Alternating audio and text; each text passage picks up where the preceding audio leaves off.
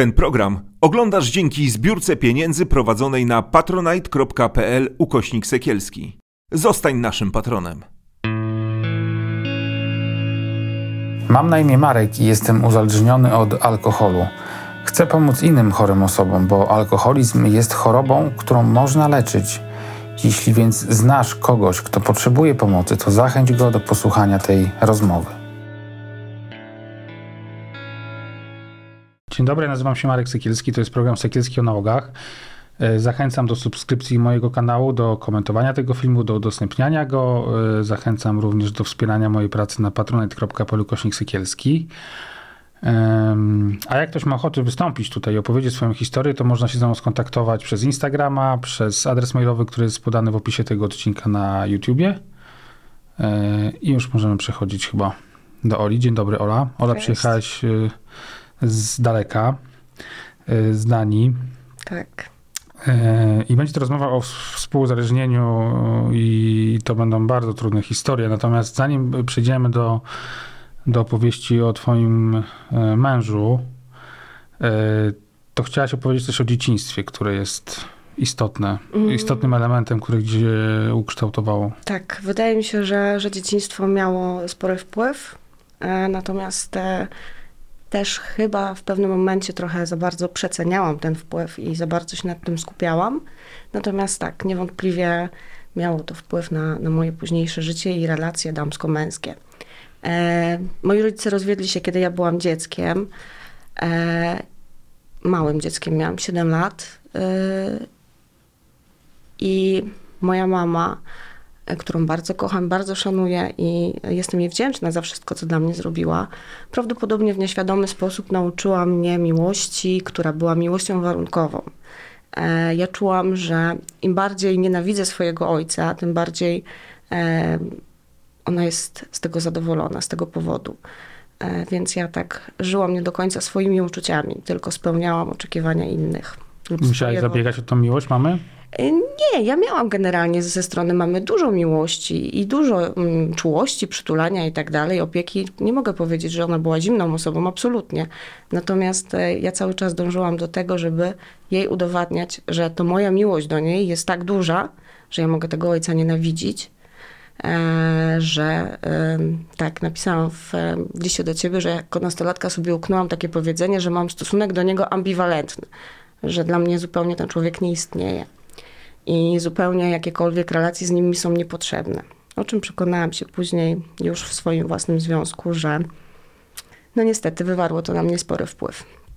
Wywarło to na mnie wpływ taki, że y, poszukiwałam y, akceptacji, której nie dostałam ze strony ojca. Y, akceptacji, może to nie jest do końca dobre sformułowanie, atencji, uwagi, tego, że on był.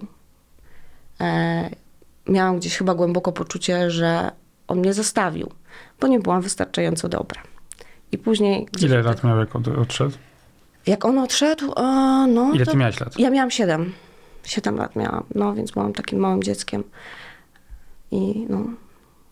Całe swoje On pił alkohol, tak? Tak, on pije do tej pory alkohol. Natomiast tam nie ma żadnego tematu poruszania alkoholizmu i tak dalej. Przeszedł nad tym do porządku dziennego. Ja w rozmowie z Ewą, z doktor Ewą Wojdową Osiatyńską e, poruszałam ten temat, bo ja byłam święcie przekonana, jak zaczęłam e, zgłębiać wszystkie książki na temat alkoholizmu i DDA, że tak, ja na pewno jestem DDA. I doktora Osiatyńska mi właśnie wtedy wybiła to z głowy, że powinnam podziękować swojej mamie, bo tym DDA nie jestem, bo nie miałam styczności tak naprawdę dłużej z tym alkoholem w domu. Ale to nie uchroniło cię przed tym, żeby się e, wmanewrować w relacje już na, na, na większość życia z facetem, który był alkoholikiem. Tak. Znaczy jest połowę, nadal, tak? Połowę mojego życia, dokładnie. Byłam z tym człowiekiem 20 lat. Kiedy się poznaliście? A, poznaliśmy się jeszcze w szkole średniej. W szkole średniej, Czy tak. taka miłość pierwsza miłość. była? No nie pierwsza, ale chyba najgorętsza, tak też tam z jakimiś przebojami wcześniejszymi, ale, ale to już e, temat na inny odcinek. E, była wielka miłość, gorąca, wielkie zakochanie, motyle w brzuchu. Było fajnie. No i na początku, no to było takie imprezowanie wspólne, jak to młodzież, nie? Nie było jakiegoś tam zagrożenia. Nie widziałam tego totalnie. E, Przez 10 lat byliśmy parą, po, tak naprawdę po 9 latach wzięliśmy ślub. Wyjechaliśmy do Danii i dopiero wtedy gdzieś tam coś zaczęło się objawiać. Ale, Ale, on już wcześniej nie, nie, nie no, podważył fair. zaufanie. tak, tak, tak. I to też właśnie wtedy było w takim momencie, kiedy wpadły, e, no mogę powiedzieć, e, w sprzyjające towarzystwo temu. E, My pracowaliśmy oboje e, w niechlubnej branży automatów do gier. E, W czasach wielkiego boomu e, na ten, na ten przemysł, tak? I e, no, dużo imprez tam było i dużo alkoholu i dużo, dużo zabawy. Jak się później okazało, że to nie była tylko praca jego nocami, ale również dodatkowe atrakcje. Były inne dziewczyny. Były inne dziewczyny, były agencje towarzyskie. Tak. I to jeszcze na tym etapie, kiedy nie, mieli, nie mieliście tak naprawdę jakiegoś takiego zbudowanego wspólnego życia, ci nie pokazało, że to nie jest Wiesz, facet? ja wtedy y, nie wiedziałam o tym. Ja wtedy się dowiedziałam o jednej zdradzie. O jednej zdradzie się dowiedziałam wtedy i chyba wtedy tak naprawdę zaczął objawiać się, e, zaczęło objawiać się to moje współuzależnienie. Bo ja powinnam wtedy mu powiedzieć sorry. Podważyłeś moje zaufanie, żegnamy się. Natomiast e, wtedy to ja bardzo chciałam ten związek ratować.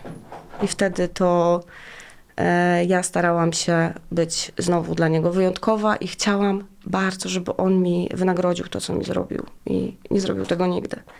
I to cały czas się gdzieś tam za nami ciągnęło. Cały czas wracał ten temat zdrady, tej jednej, o której ja wiedziałam, wracał przez bardzo długi czas. E, ja sobie mówiłam, że ja mu wybaczyłam, że okej, no zdarza się. No, ale to cały czas wracało. Ja wiedziałam wtedy o tej jednej zdradzie i gdzieś tam nam się udało, tak mi się wydawało, że nam się udało poskładać się do kupy do tego stopnia, że wzięliśmy ślub. Po Wyjechaliśmy 10 latach, tak? po 10 latach związku. Mhm.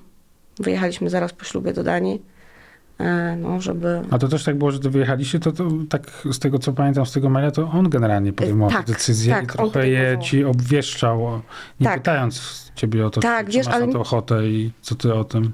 Tak, to też mi się wydaje, że to też jest pokłosie właśnie e, braku mojego ojca, że ja w pewnym momencie szukałam sobie faceta takiego, który będzie decyzyjny, że ja będę mogła wtedy e, oddać komuś stery.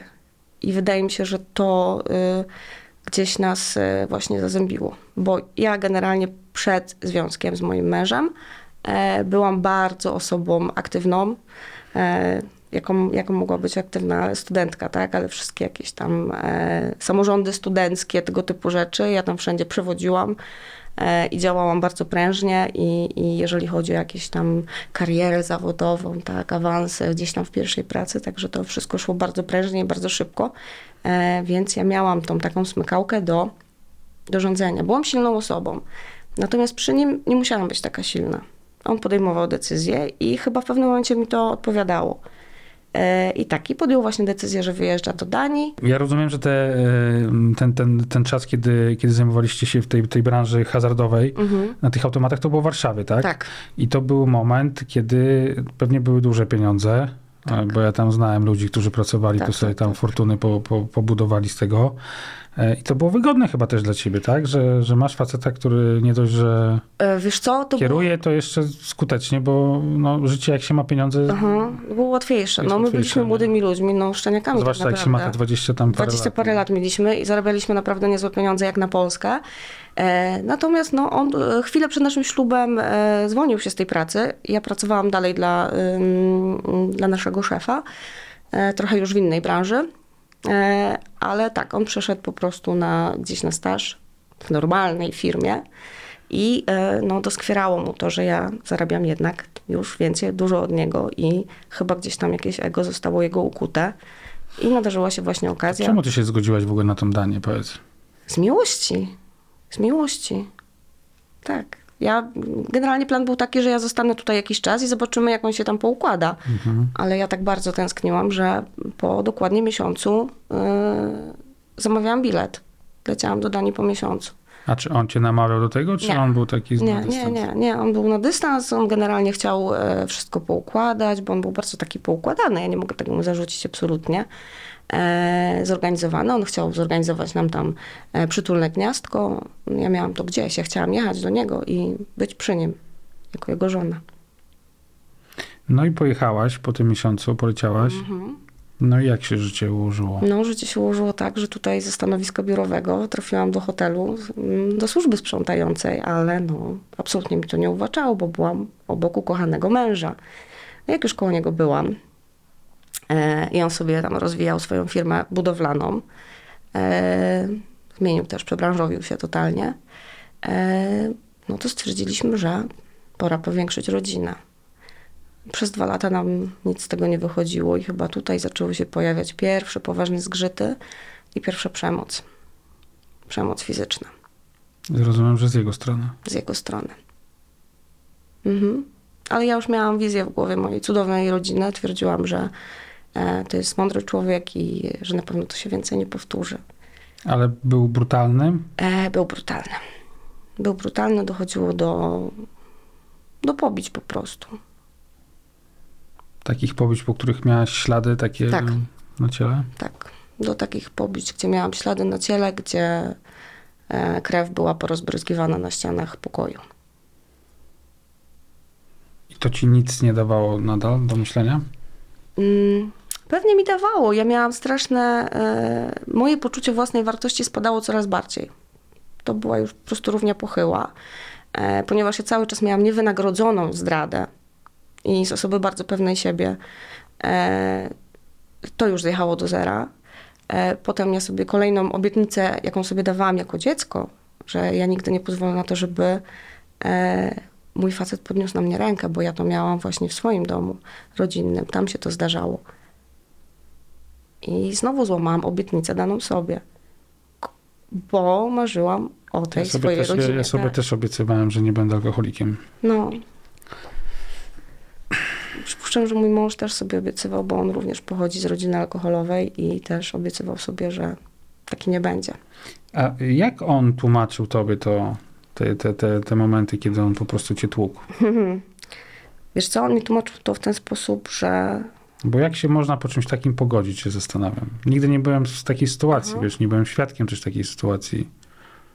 ja w pewnym momencie wierzyłam głęboko w to, że on miał do tego prawo. To jest syndrom ofiary. Mi to przedstawiła moja terapeutka. To jest syndrom ofiary po prostu. Ja, y, on do mnie mówił, że e, pamiętam mm, taką sytuację, kiedy pobił mnie już trochę później, byłam wtedy w ciąży z naszą najmłodszą córką. y, I też mnie wtedy mocno pobił. y, i próbowałam z nim później rozmawiać. I mówiłam, że nie ma dla tego usprawiedliwienia. Już coś mi zaczęło gdzieś tam Już. otwierać się, tak. Już, przy- po przy 20 trzecim latach. dziecku- przy trzecim dziecku, no. E, I to w ciąży będąc, tak? byłam wysoko w ciąży, w ósmym miesiącu ciąży. Mhm. E, I stwierdził, że jest usprawiedliwienie i ja potrafię do tego doprowadzić, żeby wyprowadzić go z równowagi tak mocno, że on nie jest w stanie pohamować swojej złości. I to był jego jedyny argument, tak? Że ty po prostu jesteś Tak. taka, jaka jesteś Tak. on nie może inaczej. Tak, tak. No więc to pociągnęło dużo, dużo innych sytuacji za sobą, bo ja byłam taka zła. Byłam niewystarczająca, byłam e, prowokująca. E, ja go prowokowałam tym, że e, chcąc z nim wyjaśnić jakąś sytuację, ściągałam z niego kołdrę, kiedy on miał taki sposób na, mm, na swoje stresy, kiedy mieliśmy e, jakąś nieprzyjemną sytuację, to on po prostu w trakcie rozmowy potrafił powiedzieć, że okej, on ma dosyć, idzie spać. I ja zostawałam z tym wiadrem emocji, z którymi sobie nie potrafiłam poradzić i chciałam z nim rozmawiać. E, I tak, zapalałam mu światło, gasiłam. Nie, on gasił, ja zapalałam światło, żeby z nim rozmawiać i to był wystarczający powód I to była właśnie. ta prowokacja twoja. Tak, to była moja prowokacja. Ja wierzyłam, serio. Przez lata wierzyłam w to, że to jest wystarczające i że on jest usprawiedliwiony. Ile razy liczyłaś kiedyś może, ile razy cię tak mocno pobił? Mm. Nie, nie liczyłam tego, bo to nie jest coś, do czego chcę się wracać, coś, coś o czym chcę No, się jest- zapomnieć. Ale o tym się nie zapomina. Nie, nie zapomina się o tym. E, pamiętam właśnie e, okres starań o naszą najstarszą córkę, o Helenkę. E, wtedy była jedna taka sytuacja. E, później pamiętam e, tą sytuację właśnie, kiedy byłam w ciąży. Mm, Kolejną sytuacją była też taka sytuacja w ważnym dla nas momencie, kiedy odkryłam te pozostałe jego zdrady. To już było w trakcie, kiedy on był trzeźwy, kiedy trzeźwiał, kiedy robił program. E, to był grudzień zeszłego roku. I on już będąc niepijącym, trzeźwiejącym, Tak. alkoholikiem, e, pobił ciebie, tak? Tak, tak, tak. I to wynikało z tego. y, My szykowaliśmy się do Polski na święta. Ym, no i wiadomo, taka y, zabieganie przed wyjazdem. On kąpał dzieci. E, Ja coś tam dopakowywałam i jeszcze musiałam coś zrobić na komputerze. E, No i usiadłam sobie do mojego komputera, na którym on był zalogowany e, na swoim WhatsAppie i tam prowadził rozmowy ze swoim sponsorem. Siadając do tego komputera, otworzył mi się WhatsApp, zobaczyłam swoje imię. Cóż, przeczytałam. Przeczytałam coś, co po prostu rozwaliło mnie na milion kawałków. E, Ja już nawet nie miałam siły się wtedy kłócić, pytać, dopytywać. Zapytałam go tylko, jak wszedł, czy może mi to wytłumaczyć. Przeczytałam wtedy właśnie o tych licznych zdradach, agencjach towarzyskich, e, o tym, że przyznawał się, że stosował również e, przemoc w stosunku do naszych dzieci. Nawet kiedy był już trzeźwy. Wiedziałaś o tym wcześniej? E, wiesz co, nie wiedziałam, że na taką skalę. No zdarzało się tam jakieś klapsy, krzyknięcie czy coś, to, to o tym widziałam. Natomiast nie, nie byłam świadkiem e, takich sytuacji, które on opisywał, e, że potrafił potrząsnąć naszą kilkumiesięczną córką, będąc trzeźwy. On później tam pisał, że czuł do siebie obrzydzenie i tak dalej, i tak dalej. No niemniej jednak takie sytuacje miały miejsce. Przeczytałam wtedy tą jego spowiedź i on oczywiście powiedział, że on nie będzie o tym ze mną rozmawiał, nie powinnam była tego czytać i swoim sposobem poszedł spać. A ty chciałaś drążyć temat i Nie, ja wtedy już nawet, wiesz, nie chciałam drążyć tematu. Ja wtedy już wiedziałam, nauczona doświadczeniem, że jeżeli ja pójdę i będę drążyć temat, to się skończy pewnie kolejną awanturą i kolejnymi rękoczynami. I ja wtedy e, zadzwoniłam do dziewczyny Zalaną, którą poznałam na, na meetingach e, w Kopenhadze. Zadzwoniłam wtedy do niej i po prostu zaczęłam jej płakać, że mi się życie rozleciało. E, I kiedy zaczęłam jej opowiadać, co się stało, on wszedł do tego pokoju, wyrwał mi telefon, no i wtedy mnie pobił bardzo, bardzo mocno. Ja noc spędziłam mm, w łazience, zamknięta na klucz, tylko słuchałam, czy dzieci nie płaczą. E, no i zrobiłam coś bardzo dziwnego następnego dnia rano. Nie potrafię tego w żaden sposób wytłumaczyć, e, co mną wtedy kierowało. Natomiast poszłam do niego z kawą i powiedziałam, że nie interesuje mnie, co on teraz myśli, ale jedziemy do Polski, bo obiecaliśmy naszym dzieciom super wyjazd na święta. E, mieliśmy zaplanowany chrzest naszej najmłodszej córki. Ona jeszcze nie, nie zdążyła poznać swoich dziadków. E, mieliśmy Chciałaś zaplanowany... uciec trochę chyba od tego, co? E, chciałam chyba, żeby to się okazało jakimś złym snem. Jakimś koszmarem, który się nie wydarzył. Nie rozmawialiśmy wtedy całą drogę do Polski, a jedzie się Rozumiem, że dzieci też już były świadome tego, że się takie rzeczy między wami dzieją, tak? E, wiesz co? Ja mam. Nieskromnie to jest- powiem tak, że moje dzieci wydaje mi się, że są bardzo wysoko wrażliwe i bardzo inteligentne emocjonalnie. E, zwłaszcza najstarsza córka. I ona mi się przyznała Bo całkiem ile ona ma niedawno. teraz? Teraz ma 7,5. E, ona mi się niedawno przyznała, że ona słyszała te awantury. Ona słyszała, jak tata mówił, że mnie udusi. Jak krzyczał na mnie, jak ja płakałam i jak on mnie tłukł. I ona słyszała. Miała nadzieję, że jej się to śni. I trochę bała się wyjść z pokoju. No. Tak, i pojechaliśmy wtedy do tej Polski. Nie, nie odzywaliśmy się do siebie całą drogę i wiesz, po tym, co ja przeczytałam, e, no to nasze małżeństwo z jego, jego wizja to była taka, że to była czarna studnia bez dna i same najgorsze rzeczy.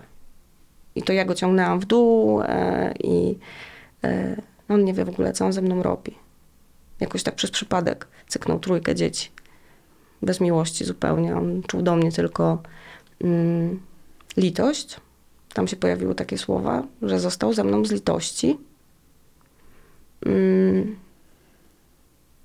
I pamiętam, że e, zaczęłam mu punktować w aucie e, tuż za polską granicą. Mówię, nie pamiętasz? Mówię, mieliśmy wspaniały poród domowy.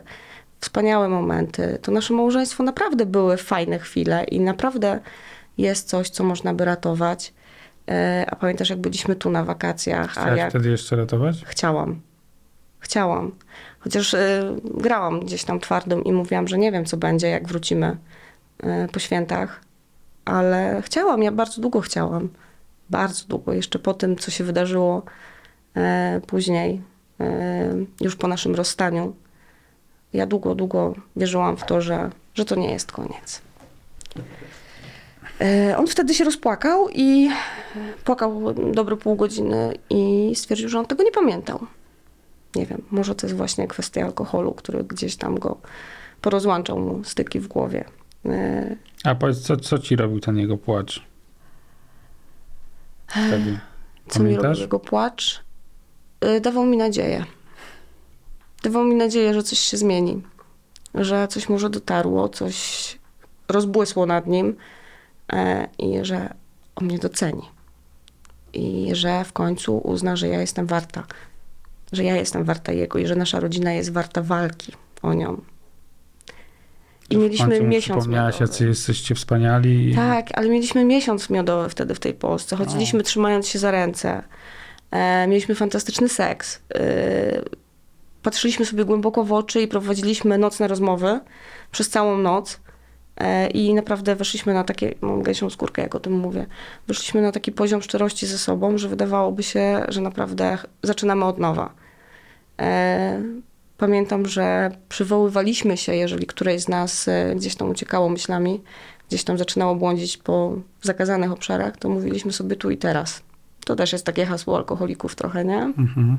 Że skupiamy się na tym, co jest tu i teraz. E, No i chwilę wytrwaliśmy w tym tu i teraz, ale tylko chwilę. Po powrocie do Danii wszystko zaczęło gdzieś tam siadać. I siadło totalnie. I co się wydarzyło? Mm. 6 marca, pamiętam dokładnie tą datę,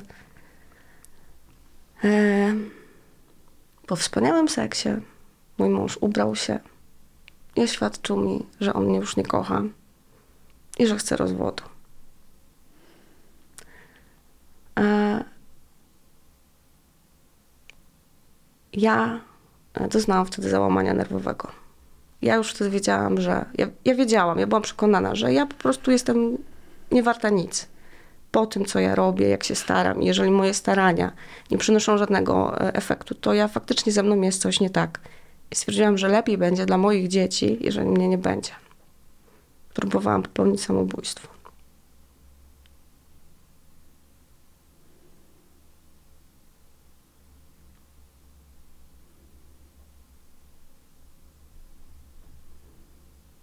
Próbowałam się powiesić.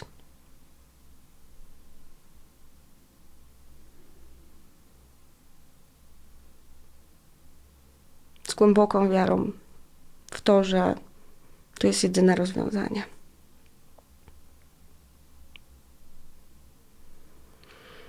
Hmm.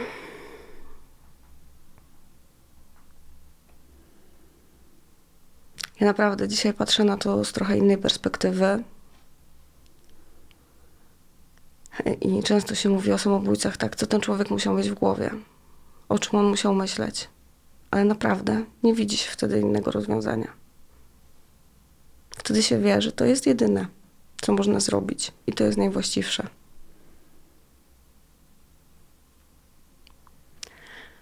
Eee... On mnie odciął wtedy z tej liny, pobił mnie w afekcie, a, bo był tak bardzo na mnie zły. Zadzwonił po policję i policja zabrała mnie do szpitala psychiatrycznego, w którym byłam 9 dni. E, I kolejny stereotyp. Szpital psychiatryczny to jest wstyd, potwarz, hańba. Absolutnie nie.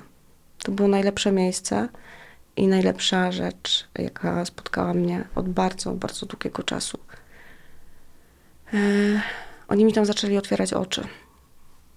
Mm, ja wychodziłam stamtąd pełna, wydawało mi się siły y, i, i wydawało mi się, że już nic mnie nie złamie.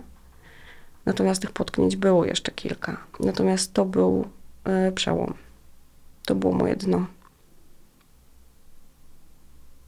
Ale jeszcze próbowałeś z nim się układać, rozumiem, potem. Tak. Ja wychodząc ze szpitala miałam nadzieję, że my pójdziemy na terapię małżeńską, że on zacznie terapię tak naprawdę, zacznie terapię mm, uzależnień. Ja zajmę się swoimi problemami, e, ponieważ on e, wtedy, mm, kiedy ja byłam w szpitalu, on sugerował lekarzom, że ja mam e, chorobę afektywną dwubiegunową, tudzież zaburzenia typu borderline. E, Tak, ja sobie to wszystko tam wypisywałam z psychiatrami i, i pisałam swoje notatki. E, Po czym e, po wielu godzinach rozmów z moją terapeutką i mm, z taką pielęgniarką psychiatryczną, którą miałam później przydzieloną przez duński system opieki zdrowotnej, no to doszłyśmy do konkluzji, że tam nie ma problemów natury psychicznej, że to był kryzys, którym, którego jedyną przyczyną był toksyczny związek i ta relacja. I do każdego punktu, który ja wypisywałam na spotkaniu z psychiatrą, jak ja się zachowuję, kiedy jestem na tej swojej fali zwyżkowej, jak kiedy jestem w dołku, ja mogłam dopisać myślnik i dopisać imię mojego męża. I Wszystko zależało od wszystko, niego tak naprawdę. wszystko. Każde moje zachowanie, każde moje uczucie zależało od niego. Ja nie potrafiłam sama czuć. Ja nie wiedziałam, co ja lubię. Mm. Ja nie potrafiłam podjąć najprostszej decyzji. Czyli on był e, książkowym przykładem tego wysoko funkcjonującego alkoholika, bo to on ogarniał życie. E, On płacił rachunki, on zajmował się budżetem, e, podatkami itd., tak itd. Ja byłam od dzieci gotowania obiadów.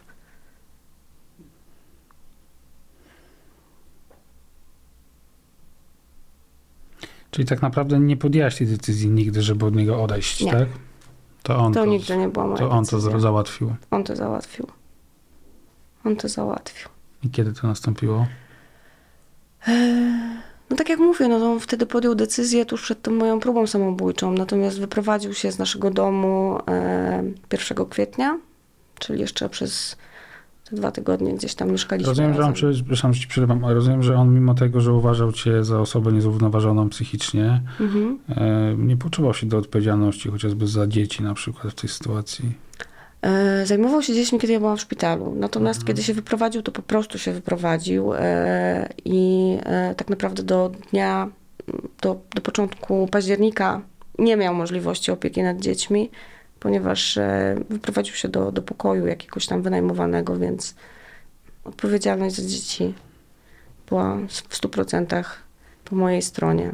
On się z dziećmi spotykał, widywał się, natomiast to było takie dwugodzinne spotkania, wyjście na plac zabaw, położenie dzieci od czasu do czasu spać. Mam nadzieję, że teraz to się zmieni, bo z tego co wiem, to już ma lepsze warunki ku temu. A co ty powiedz, jak, jak ty się odnalazłeś w tej sytuacji, kiedy on już wyszedł z tego domu? Mm, wiesz co, no ja miałam takie fazy. Czy dzisiaj cały czas na przykład jeszcze do ciebie wraca taka myśl, że jest gdzieś przyszłość między, przed, przed Nie. wami? Nie. Dzisiaj już wiem na pewno, że nie.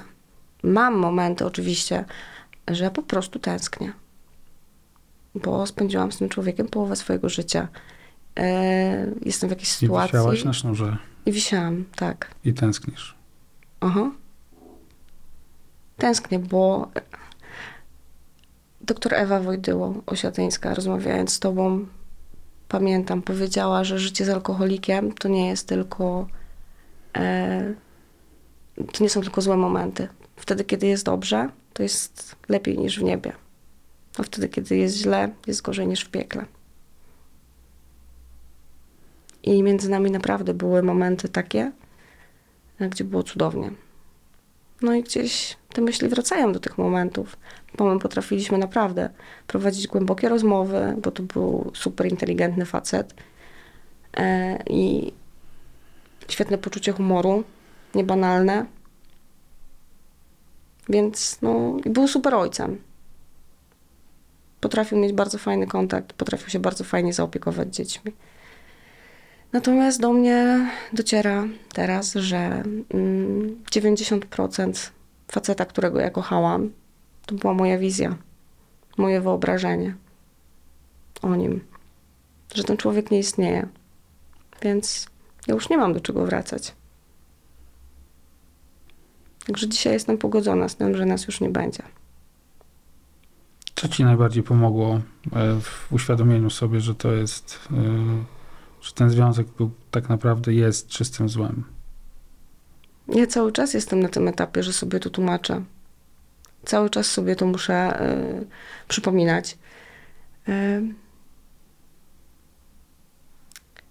wdzięczność. Ta banalna wdzięczność. Ja nauczyłam się dziękować za bardzo proste rzeczy.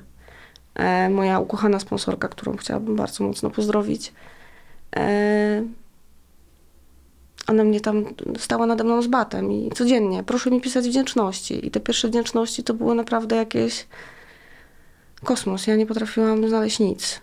A później jak się zaczęłam rozpisywać, to wychodziło mi kilka stron dziennie. A zaczynałam od tego, że te fiołki kwitły w moim ogródku i miały w nosie to, że mi się świat zawalił. Musiałam się czepiać takich rzeczy. Także wdzięczność to jest naprawdę to nakręca pozytywnie i pozwala dostrzec w tej czarnej dziurze jakieś promyki nadziei. No i dzieciaki. Dzieciaki to, że one są ze mną, że, że dają dużego kopa energii. A jak właśnie po nich patrzysz? Czy widzisz różnicę, kiedy ojca nie ma na co dzień? Jeśli chodzi o dzieci? Wiesz co, y, ja widzę bardzo, że zmieniła się moja relacja z nimi. Że to one w końcu stanęły na pierwszym miejscu.